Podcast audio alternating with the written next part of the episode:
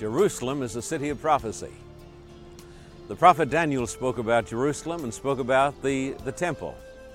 And when Jesus came, Jesus gave one of the most remarkable prophecies about this city and the great temple area. Jesus said, You see these stones? I tell you the truth. The whole thing is going to be torn down. Not one stone is going to be left upon another, it's going to be thrown to the ground. And the prophet Daniel said that the people of the prince who will come will destroy the city and the sanctuary. Let me tell you the amazing story. In 66 AD, the Jewish people, after being provoked by the Romans, rose up against the Romans. And the Romans dispatched a Syrian general. He was a Roman general, really, living in Syria. His name was Cestius Gallus. And he came down here to Jerusalem and surrounded the city. He was breaking down a wall of the city and having remarkable success when, for some unknown reason, he retreated and went down the Beth Horon road to the coast. The Jews came out like hornets, and what fighters they were, and what fighters they are today. And uh, the Jews uh, came out like hornets and they attacked the Roman soldiers in the Beth Horon passes. And in one day, the Jewish people put to death 6,000 Roman soldiers. This was in 66 AD. They were so confident of their success that they struck a coin that said, In our first year of liberty. Something else was occurring at the same time. The Christians were leaving the city because Jesus said, When you see Jerusalem surrounded by the armies, know that its desolation is nigh, flee to the mountains. And at this time, the Jewish Christians left the city of Jerusalem and fled to a little town by the name of Pella just as well, because the Romans came back, and they came back under Titus. And the first thing that Titus did was to build a wall right around the city of, city of Jerusalem. If you are inside the city, ah, my friend, that's where you stayed. And if you are outside the city, just as well, because inside the city it was soon to be a scene of desolation and death. The Romans were encamped outside the city and they stayed there simply waiting for the people to starve themselves to death and to fight among themselves. And this plan largely succeeded. And at the end of the year, in 70 AD, Titus attacked the city with tremendous force. He broke down the walls and awful slaughter took place. But Titus wanted to spare the temple. And he said to his soldiers, Whatever happens, you must spare the temple.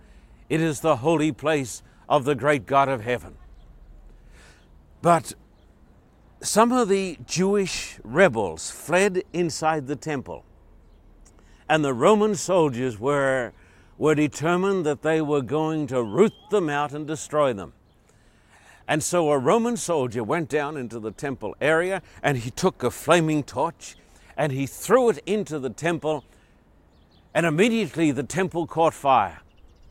Titus himself, the general, rushed down into the temple and he said to his soldiers, Put out the fire, put out the fire. But there was gold in the temple. And the gold started to melt, and the gold was running down the steps of the temple and mingling with the blood of the Jewish soldiers who were fighting to the death. Titus said, Put out the fire. I command you in the name of Caesar. Put out the fire. But his soldiers went crazy and they refused to obey their commanding officer. And soon the whole temple was ablaze.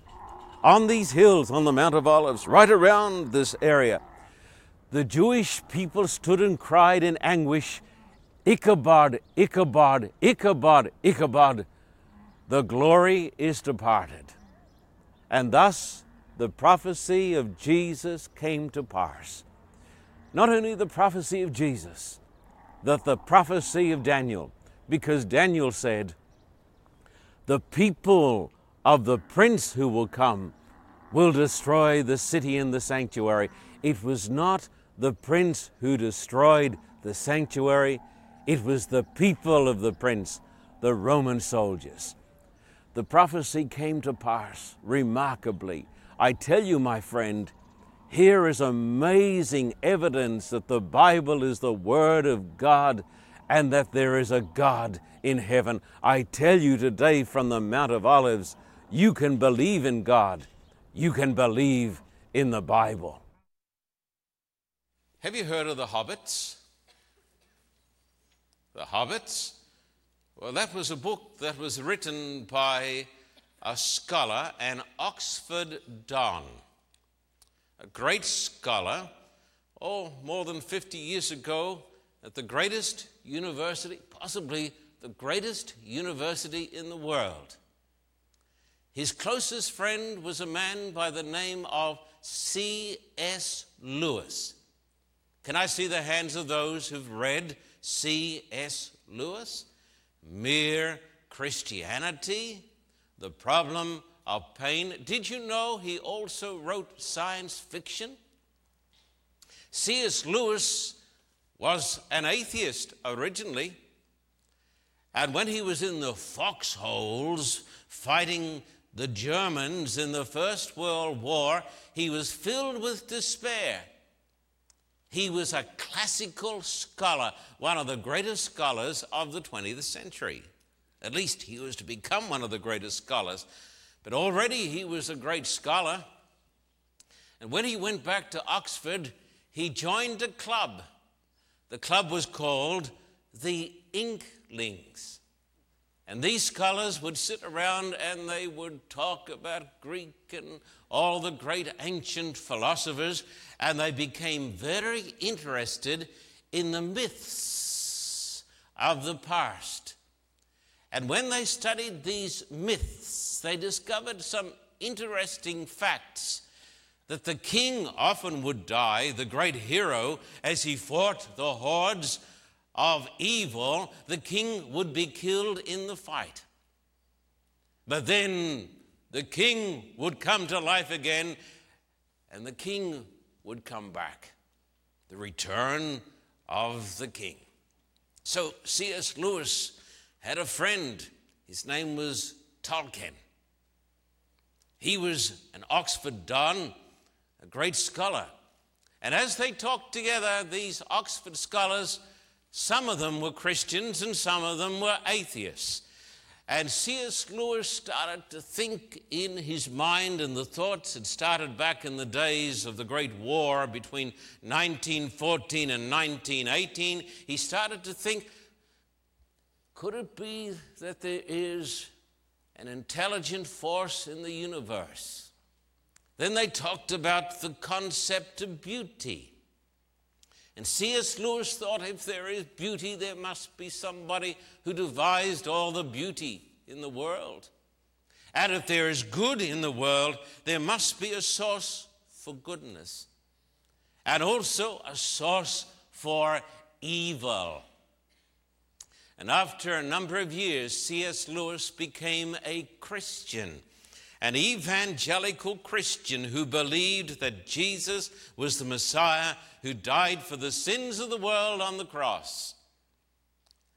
This was a rarefied atmosphere in which to discuss this theology because these were possibly some of the, no, not possibly, these were some of the greatest minds of the age, working in the rarefied atmosphere of Oxford University. Then they said to themselves, How can we reach the pagan world around us? Because Christianity in Great Britain is on the retreat, the churches are dying.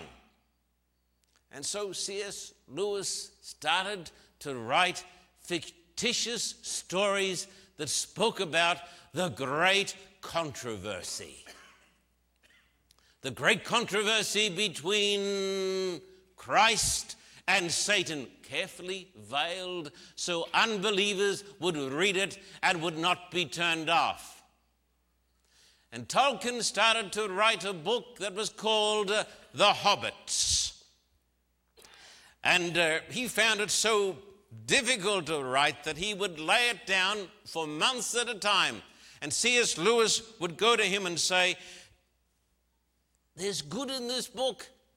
When the Inklings would meet, they would discuss the book, The Hobbits. And soon, well, wasn't soon, but after some years, the book, The Hobbits, was finished. It was the story of the great controversy between Christ and Satan, but carefully veiled. It was the story of the fall of Lucifer and how Lucifer would set up a counterfeit government to the government of the king. And in the story, The Hobbits, you have these tremendous wars between the forces of light and the forces of darkness. All of this written in the rarefied atmosphere of Oxford University by these British scholars who were believers in the king. And in the story, the king is killed, but the king comes to life again, and it is called The Return of the King. And uh, when the book was finally published in the year 1954, it was after being turned down by so many publishers who said, There is no merit to this story at all, and no one would be slightly interested. And so, as the years went by, and those who originated the theme and the plot passed to their rest as believers in Christ. It was filmed down under in New Zealand, put together by a New Zealand gentleman, the producer, who is a genius of a genius. All the scenery is down under in New Zealand. And when the return of the king opened in North America, it was to break all the records on the first weekend and go beyond anything that they had dreamed possible. And as the wondering multitudes came out of seeing the return of the king, they said, How interesting. What an amazing story. Little did most of them know that the king is Jesus, who died and who was raised from the dead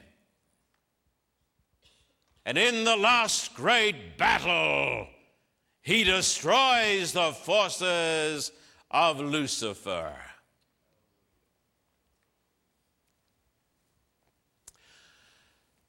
I want you to notice today a chapter in the Bible, and firstly, you will say to me, Pastor Carter, what has this got to do with the return of the king?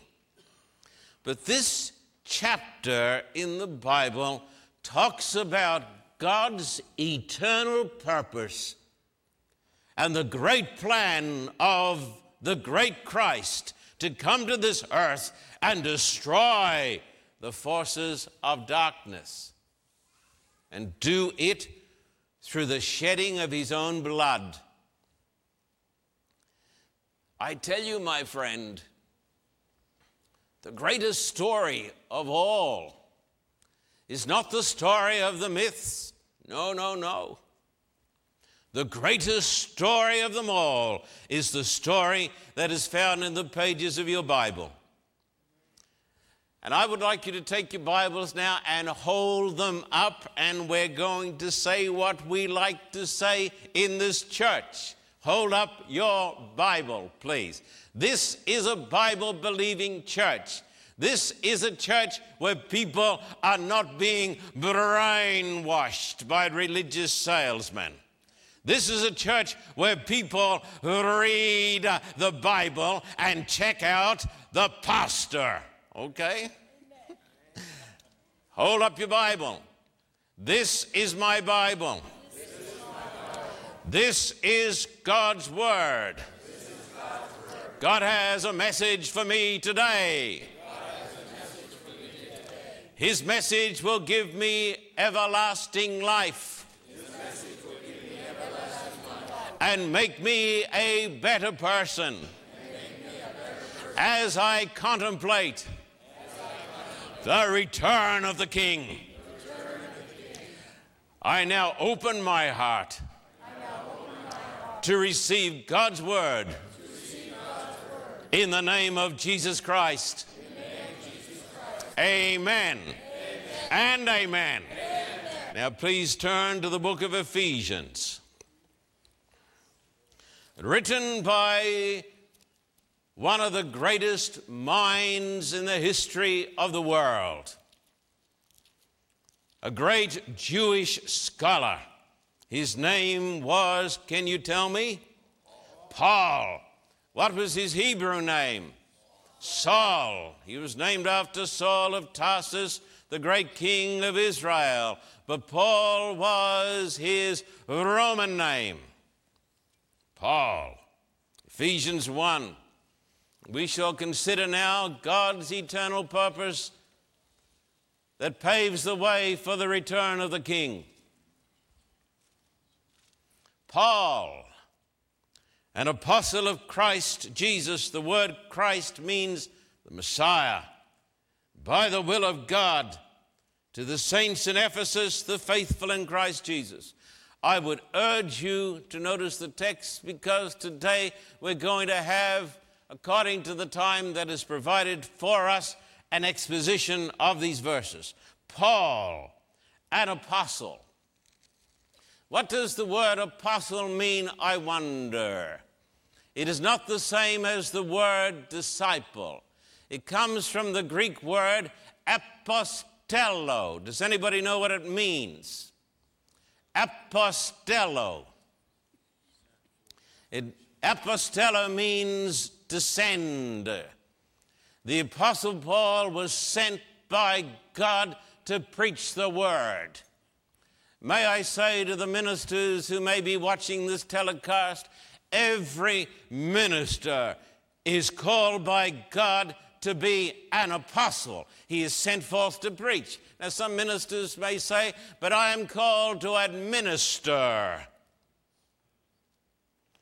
I'm so glad that we have administrators, but I'm much gladder that we have apostles who are sent forth to preach. And Paul was sent forth to preach. An apostle of Christ Jesus by the will of God. Many years ago, somebody sent me a little plaque on which were written the words, The will of God will never take you where the grace of God cannot keep you. I've had some people say to me, I would be afraid to live in Los Angeles because of the crime. Others have said to me, Are you not afraid to go to Krasnoyarsk in Siberia because of the pollution? Outside Krasnoyarsk, there is a nuclear dump. Sometimes the pollution is so bad in the city that when the planes come into land, their instruments go haywire. And people have said to me, You would never get me to go to those places. I'm glad that Jesus didn't think as you did, then, friend, because Jesus would never have come down to this earth that is so dreadfully polluted. It is safe to go where the will of God takes you. And the safest place is the place where God wants you to be. The Apostle Paul was an apostle by the will of God. Now, when a man is called by the church, that is fine, as long as he is also called by God. And being called by God must predate his being called by the church. And here is a man who was called by God according to the will of God. To the saints in Ephesus. Now, I've been over to the great city of Rome and watch the Pope make somebody into a saint. But I have news for you and for the Pope. If you're not a saint on earth, you'll never be a saint in heaven. And in the Bible, there is no such thing as a dead saint. And I've gone over to Rome into that great, marvelous, wonderful edifice, that great church, and I've seen a person made into a saint. But the Bible teaches, and that person had been dead for donkey's years. donkey's years means a long period of time, my beloved American friends. It is an Australian expression, possibly because there may be more donkeys there than here. But that I doubt. Would you like to know what a saint is? Well, I'm looking hopefully at some today. A saint is a child of God. Any person who becomes a born again, believing Christian is a saint. The word means the holy ones, called out of darkness into God's marvelous light. If you're not a saint down here, friend, you'll never be a saint in heaven. So he writes to the saints of God in Ephesus. That was a city in Asia Minor. Grace and peace. What comes first? That's why you can't have peace in the Middle East, because there's no grace. Well, you shoot me up, I'll shoot you up. You build a wall, I'll knock it down. You perform a terrorist act, well, I'll do one on you. The Bible says, There is no peace, saith my God to the wicked. Grace and peace. We discover peace with God and peace with men and peace with our own souls when we have the grace of God in our hearts. Grace always precedes peace, and grace always brings peace. Come down to verse 3. Praise be to the God and Father of our Lord Jesus Christ. This is the doorway to a great section on praise, who has blessed us in the heavenly realms with every spiritual blessing in Christ. Everything we have, every blessing we share is because of the grace of God in Christ. Now, listen to this. Often the Christian religion is derided. On occasions, you'll meet some person who'll say, We have too many churches. It is only because of the grace of God shown through the Christian church that this world has not been ruined long since you take Christ out of the world, take Christ out of the, out of the United States of America, and we will have a time of terror such as never was since there was a nation.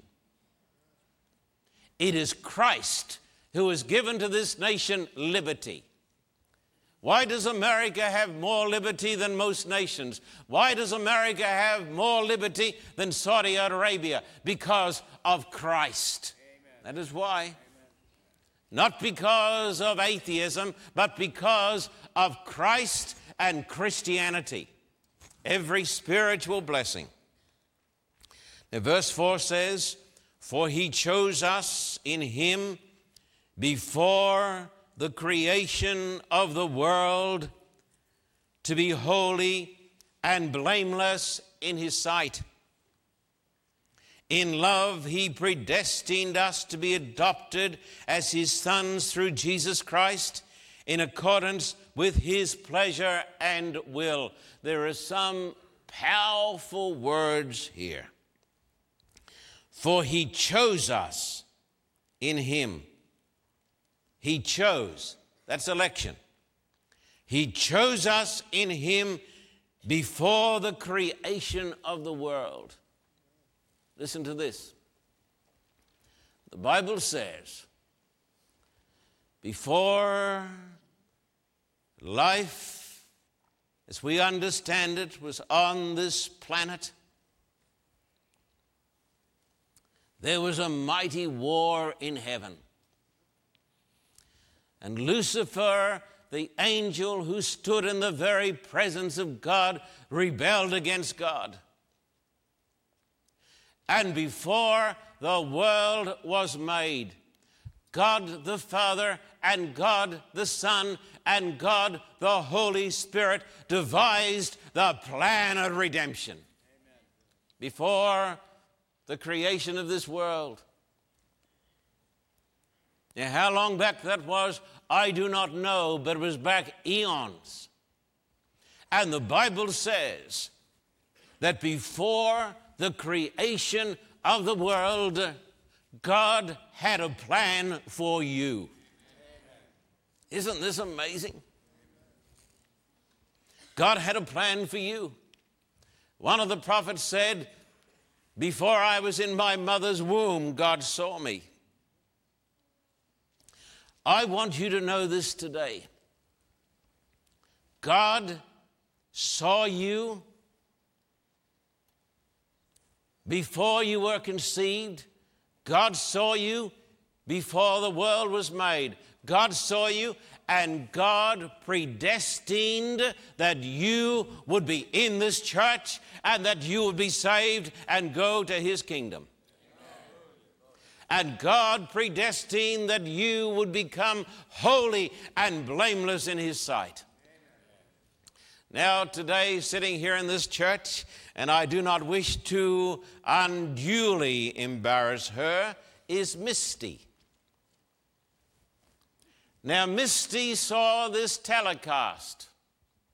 Because of circumstances, Misty uh, had a trauma that, through no fault of her own, uh, had a trauma in her life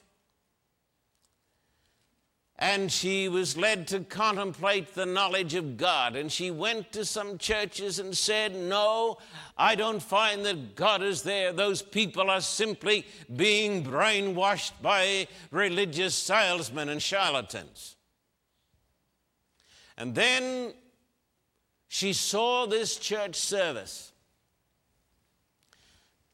And she started to read the Bible and Misty is joining this church, I want to say, Misty, this was not some coincidence. This was the plan of God. Before the world was made, before you were conceived, God saw you. God had you on His mind. Now, people say to me, Do you believe in predestination? Of course I do. Well, the Bible talks about it. What are you going to say? Oh, I'm going to cut those texts out of the Bible because I don't understand them.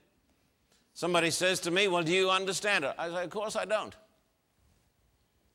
There are two great truths in the Bible that I don't understand freedom of choice, number one, and number two, the sovereignty of God.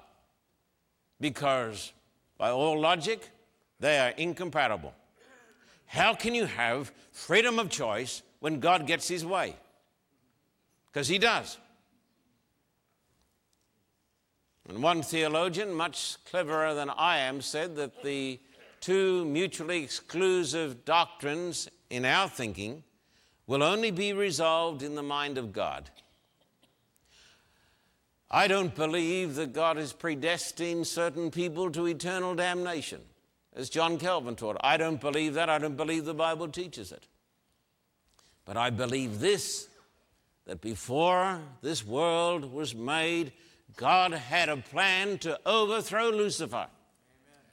and to set up his kingdom and to save his people Amen. and to save you. And the Bible says, in love, he predestined us to be adopted as sons through Jesus Christ in accordance with his pleasure and will Now, yesterday, now this will be completely confidential and uh, nobody will ever know whom I'm speaking of, but somebody called my home and said, I would like to adopt a Russian baby.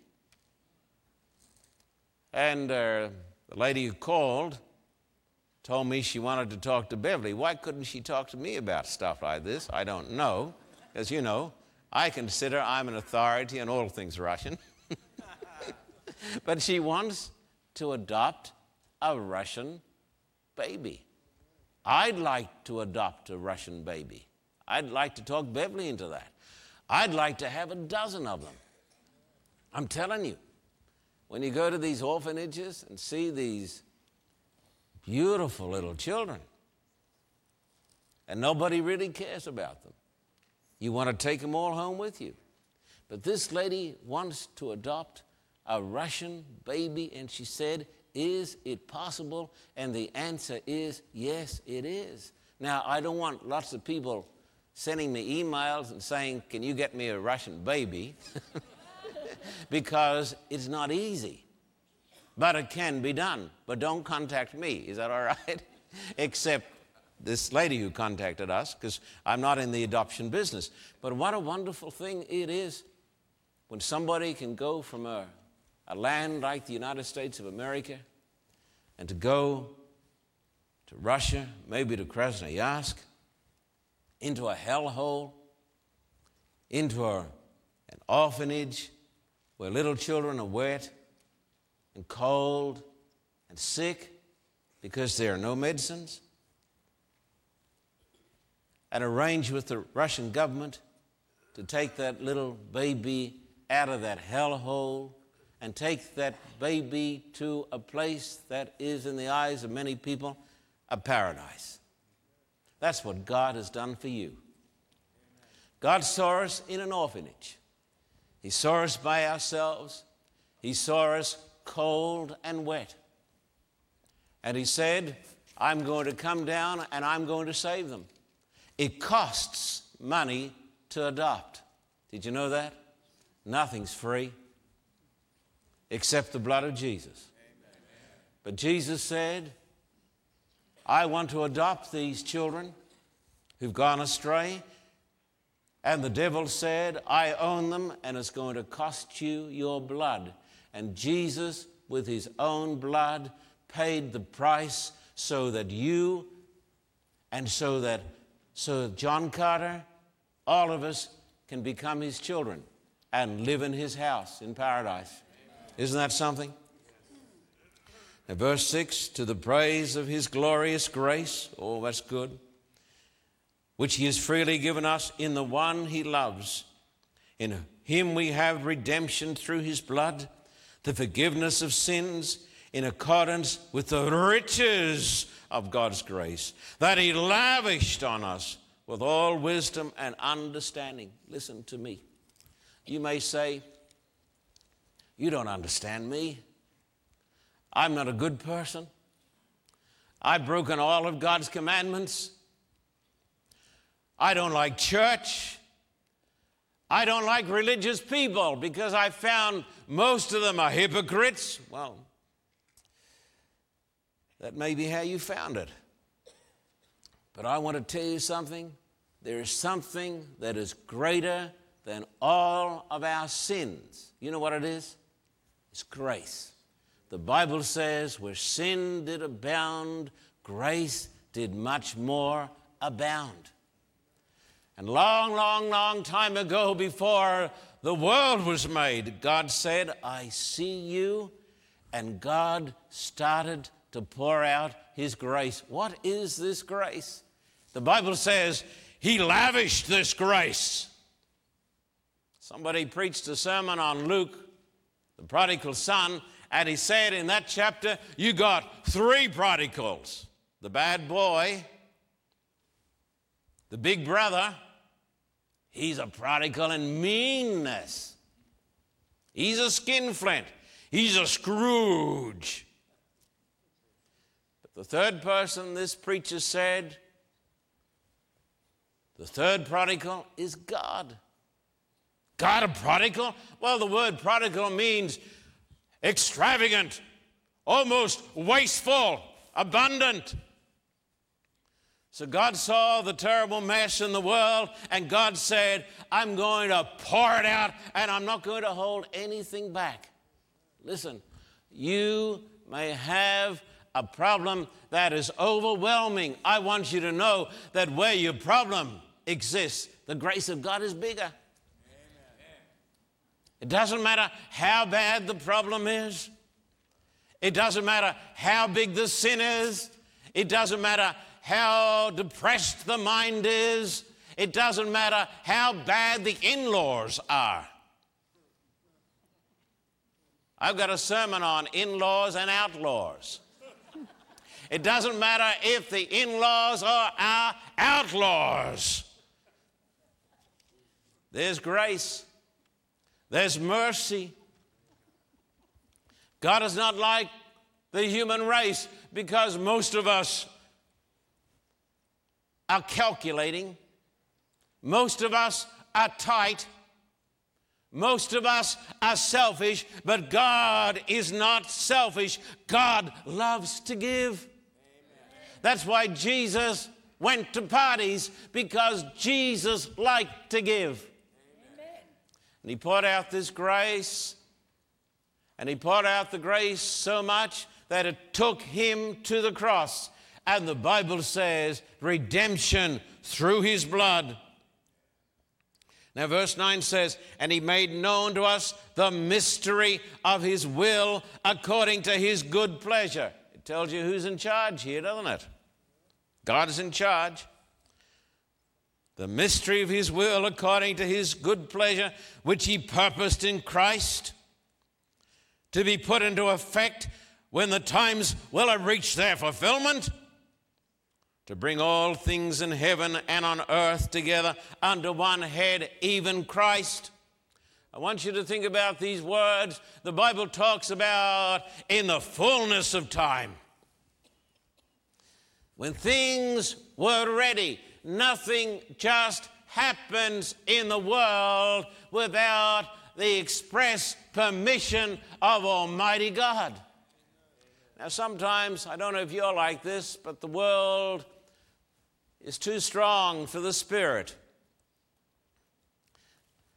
And you go to Europe, and it's post Christian. People hardly go to church anymore in Europe. More Muslims go to the mosque in Great Britain than Anglicans go to church. And then people come to you in America and they say, But have you heard about what they're doing in that church? I said, What are they doing? Well, this great television church is saying that women can't pray to God. There's a lady here today. She went to that church. She said, Can I pray to God? Or do I have to go through my husband? I said, Boy, that's quite an idea. I've never thought of using that one. What a monstrous idea, folks. Talk about chauvinism. Used by men to keep women where they ought to be, you see? That's the Taliban evangelical movement in America. And so people look at this and they see the problems in the world. Well, thank God they caught the butcher of Baghdad. Aren't you glad they caught Saddam? Yeah? But listen to me. I'm glad he was caught. But there's lots of Saddams. Mm-hmm. You catch one and it makes another hundred. You go and look in Africa where virtually every head of state is a dictator, and the people are being persecuted. In one of those states down there, the, the leader of the state was actually a cannibal. He ate the people, he ate his enemies. That was in the Congo. That was Idi Amin. And you look at all those things, and you look at the Middle East, and you wonder what's going to happen and then there's been a lot of noise over the, the chit chat room of the terrorists, and people say, America better watch out. And then a bunch of Australians who like to have a good time went up to Bali. And there they're having a great time, and the place is blown up, and a couple of hundred Australians are killed like that, you see. So Australia is not as relaxed as it used to be. They used to say it was the lucky country. It's not as lucky as it used to be.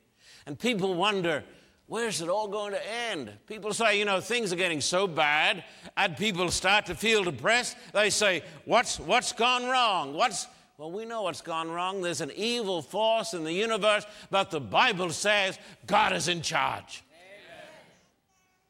God has got a plan. And the Bible says God has a mystery. You like mystery stories?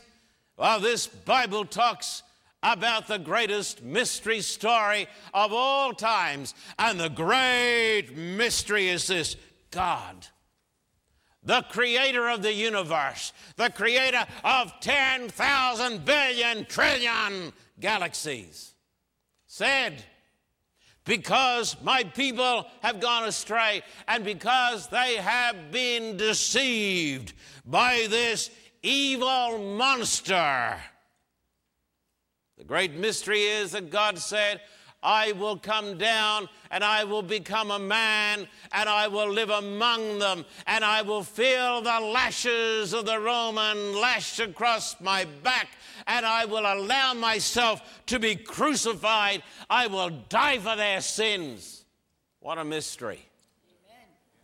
Amen. God would do this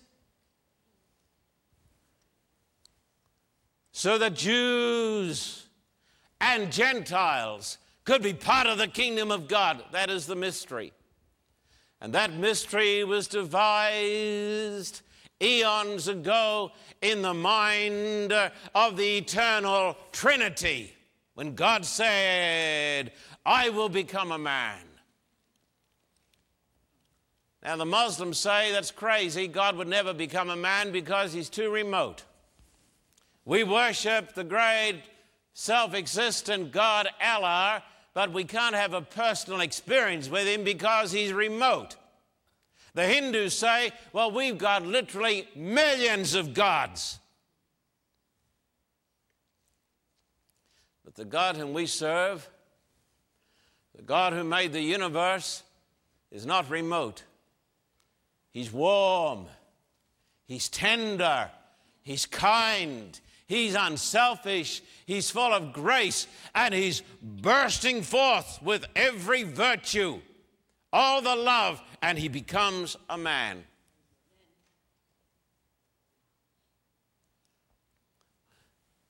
You tell me you think television's interesting?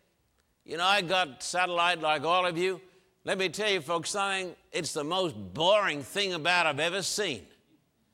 You click through it. Uh, uh, uh, History Channel, or is that the Hitler Channel? Then you go on, you sort of get sick of seeing Hitler again. Uh, then there's the Second World War and the longest day, and oh, goodness. And then you get on to the soapies. Goodness, what's wrong with them? They must have fried their brains in so much pot. And people look at that stuff, and you know they've discovered what happens to them? Their brains start to die. And so, if you're preaching to a congregation of television addicts, realize you'll be preaching to people whose brains are dead. And that's why in, in, some congregations people don't read their Bibles. They say, well, it's a bit hard to see, it's a bit hard to read. What are those big long words? I think it's boring. But the greatest story is the story in this book. I want to say to you, I want to say to my Australian friends watching this telecast, listen, my Aussie brothers and sisters, I give it to you from this Aussie heart. Here it comes, straight between the eyes. There's nothing in the world as, interest, as interesting, as powerful, as wonderful, as mysterious as the Bible. Try reading it. Some folks have put out a Bible over in Australia called the Aussie Bible. Well, it's certainly down to earth, I can tell you that. Goodness. Verse 10 to be put into effect when the times will have reached their fulfillment. When the times will have reached their fulfillment, everything is going according to a great plan. Jesus was born on time, he lived on time, he died on time, he was resurrected on time, and he's going to come back on time. And the king, my friend, uh, who was betrayed eons ago by the great Antichrist, by Lucifer, who was murdered by the chosen people of God by their religious leaders. Apparently, he suffered a deadly wound, but the Bible says, listen, to be put into effect when the times will have reached their fulfillment. To bring all things in heaven and on earth together under one head, even Christ. You see, there was a rebellion in the universe. Another translation says to bring all the universe together. There's been a great war going on, and billions of beings have been deceived, one third of the angels. And in the movie, the first one, The Lord of the Rings, you'll see there the demons, and you'll see the man in charge of the demons, an apostate who turned away from the great king, and he is beautiful. But the demons, that's another thing. But the day is coming when the demons are going to be destroyed, and because of the atoning sacrifice of our blessed Lord on the cross, Christ is going to come and he's going to solve the sin problem. And he's going to bring together heaven and earth. Verse 11 says, In him we were also chosen, having been predestined according to the plan of him who works out everything in conformity with the purpose of his will. My friend, everything is on track. Amen. God has got a plan, God has got a purpose. Everything is working. Verse 12, in order that we who were the first to hope in Christ might be for the praise of his glory. And you also were included in Christ when you heard the word of truth, the gospel of your salvation. Having believed, you are marked in him with a seal, the promised Holy Spirit, who is a deposit guaranteeing our inheritance until the redemption of those who are God's possession, to the praise of his glory. Listen. People say to me, I don't know whether I'm going to be saved or not. People say to me, I'm not sure of my salvation. I'm not sure that I can make it through the judgment. People say, I never have any peace. When I go to church, I tremble. I go to church because I'm afraid. The Bible tells me when I come to Christ and accept his death for my sins, the Holy Spirit comes into my heart, I am sealed. I am safe. My salvation is assured. Little wonder we sing the hymn, Blessed Assurance, Jesus is mine. You can know today that you're right with God. You can have a perfect peace. You can have a perfect assurance. You can know you're going to be with Christ in paradise because Jesus paid it all. That's the good news. Verse 15, for this reason, ever since I heard about your faith in the Lord Jesus and your love for all the saints, I have not stopped giving thanks for you, remembering you in my prayers. I keep asking that the God of our Lord Jesus, the glorious Father, may give you the spirit of wisdom and revelation so that you can know him better. I pray also that the eyes of your heart may be enlightened in order that you may know the hope to which he has called you, the riches of his glorious inheritance in the saints, and his incomparably great power to us who believe.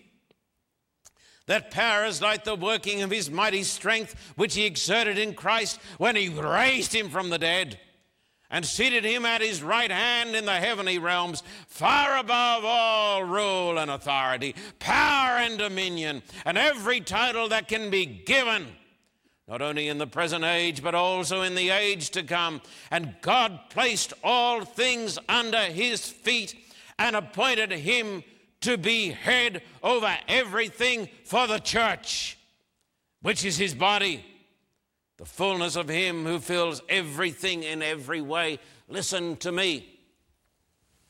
As far as God is concerned, the battle has been won. Many of the battles you and I have are battles of our own making. We bring it upon ourselves. Back in Australia, years and years ago in ancient history, I drove a bulldozer a tractor to earn my fees to go to Avondale College. I know how to move earth. I worked in the tropics where there are the most poisonous snakes in the world. Snakes that make your snakes look like puppy dogs. I was driving the tractor one day and I got off because I had to service the thing. In those days, you used to pump the oil, the grease into the tracks. Mm. Those days, I was brown and strong. I'm brown today because I have makeup on. and when I'd finished servicing the tractor, I walked over to an old car seat that we used to sit on, you know, full of that cotton wool stuff put my hand in, and pulled out a six foot brown snake. Came out. Whoa. Well, I don't remember much what happened after that except that I was sitting in the tractor seat. I really believed I took one leap and landed in the tractor seat. tractor was up about six feet. This is true story. There was this big brown snake, six feet long, as thick as a man's arm, with the poison of about uh, 20 or 30 or 50, keep going, doesn't matter. Rattlesnakes. Rattlesnakes are babies. I've seen them. I go, I see them every day. I go for a walk. If you're bitten by a rattlesnake, it's because you're dumb. He's got a little thing he puts up and says, Get out of my way, for crying out loud and you have people go and sit on a rattlesnake. If you sit on a rattlesnake when he's saying, Get out of my way, you, have got what's coming to you. so here was this brown snake, deadly. He threw himself at the tractor. So I know how to drive a tractor, so I went after him with the tractor. They can't go that fast, you know, a snake. People think they go 20 miles an hour. Go about three miles an hour. I went after him. And as I ran over him, I locked the track, screwed it around. Yeah. Don't take me on. Broke his back. Let me tell you something. Snake continues to twitch, there's an old legend in Australia, until sunset. Jesus broke the enemy's back on Calvary. Amen. He's still twitching but he's a defeated foe. And if you go near his head, he can still bite you. Still got venom there. He can still bite you. But I want to tell you something. The Bible tells me that Jesus is Lord over all. Amen. His name is above every earthly name, above Muhammad. Above the gods of the heathen He's above all of them. He is Lord of the universe, Lord over Satan, Lord over the hosts of darkness.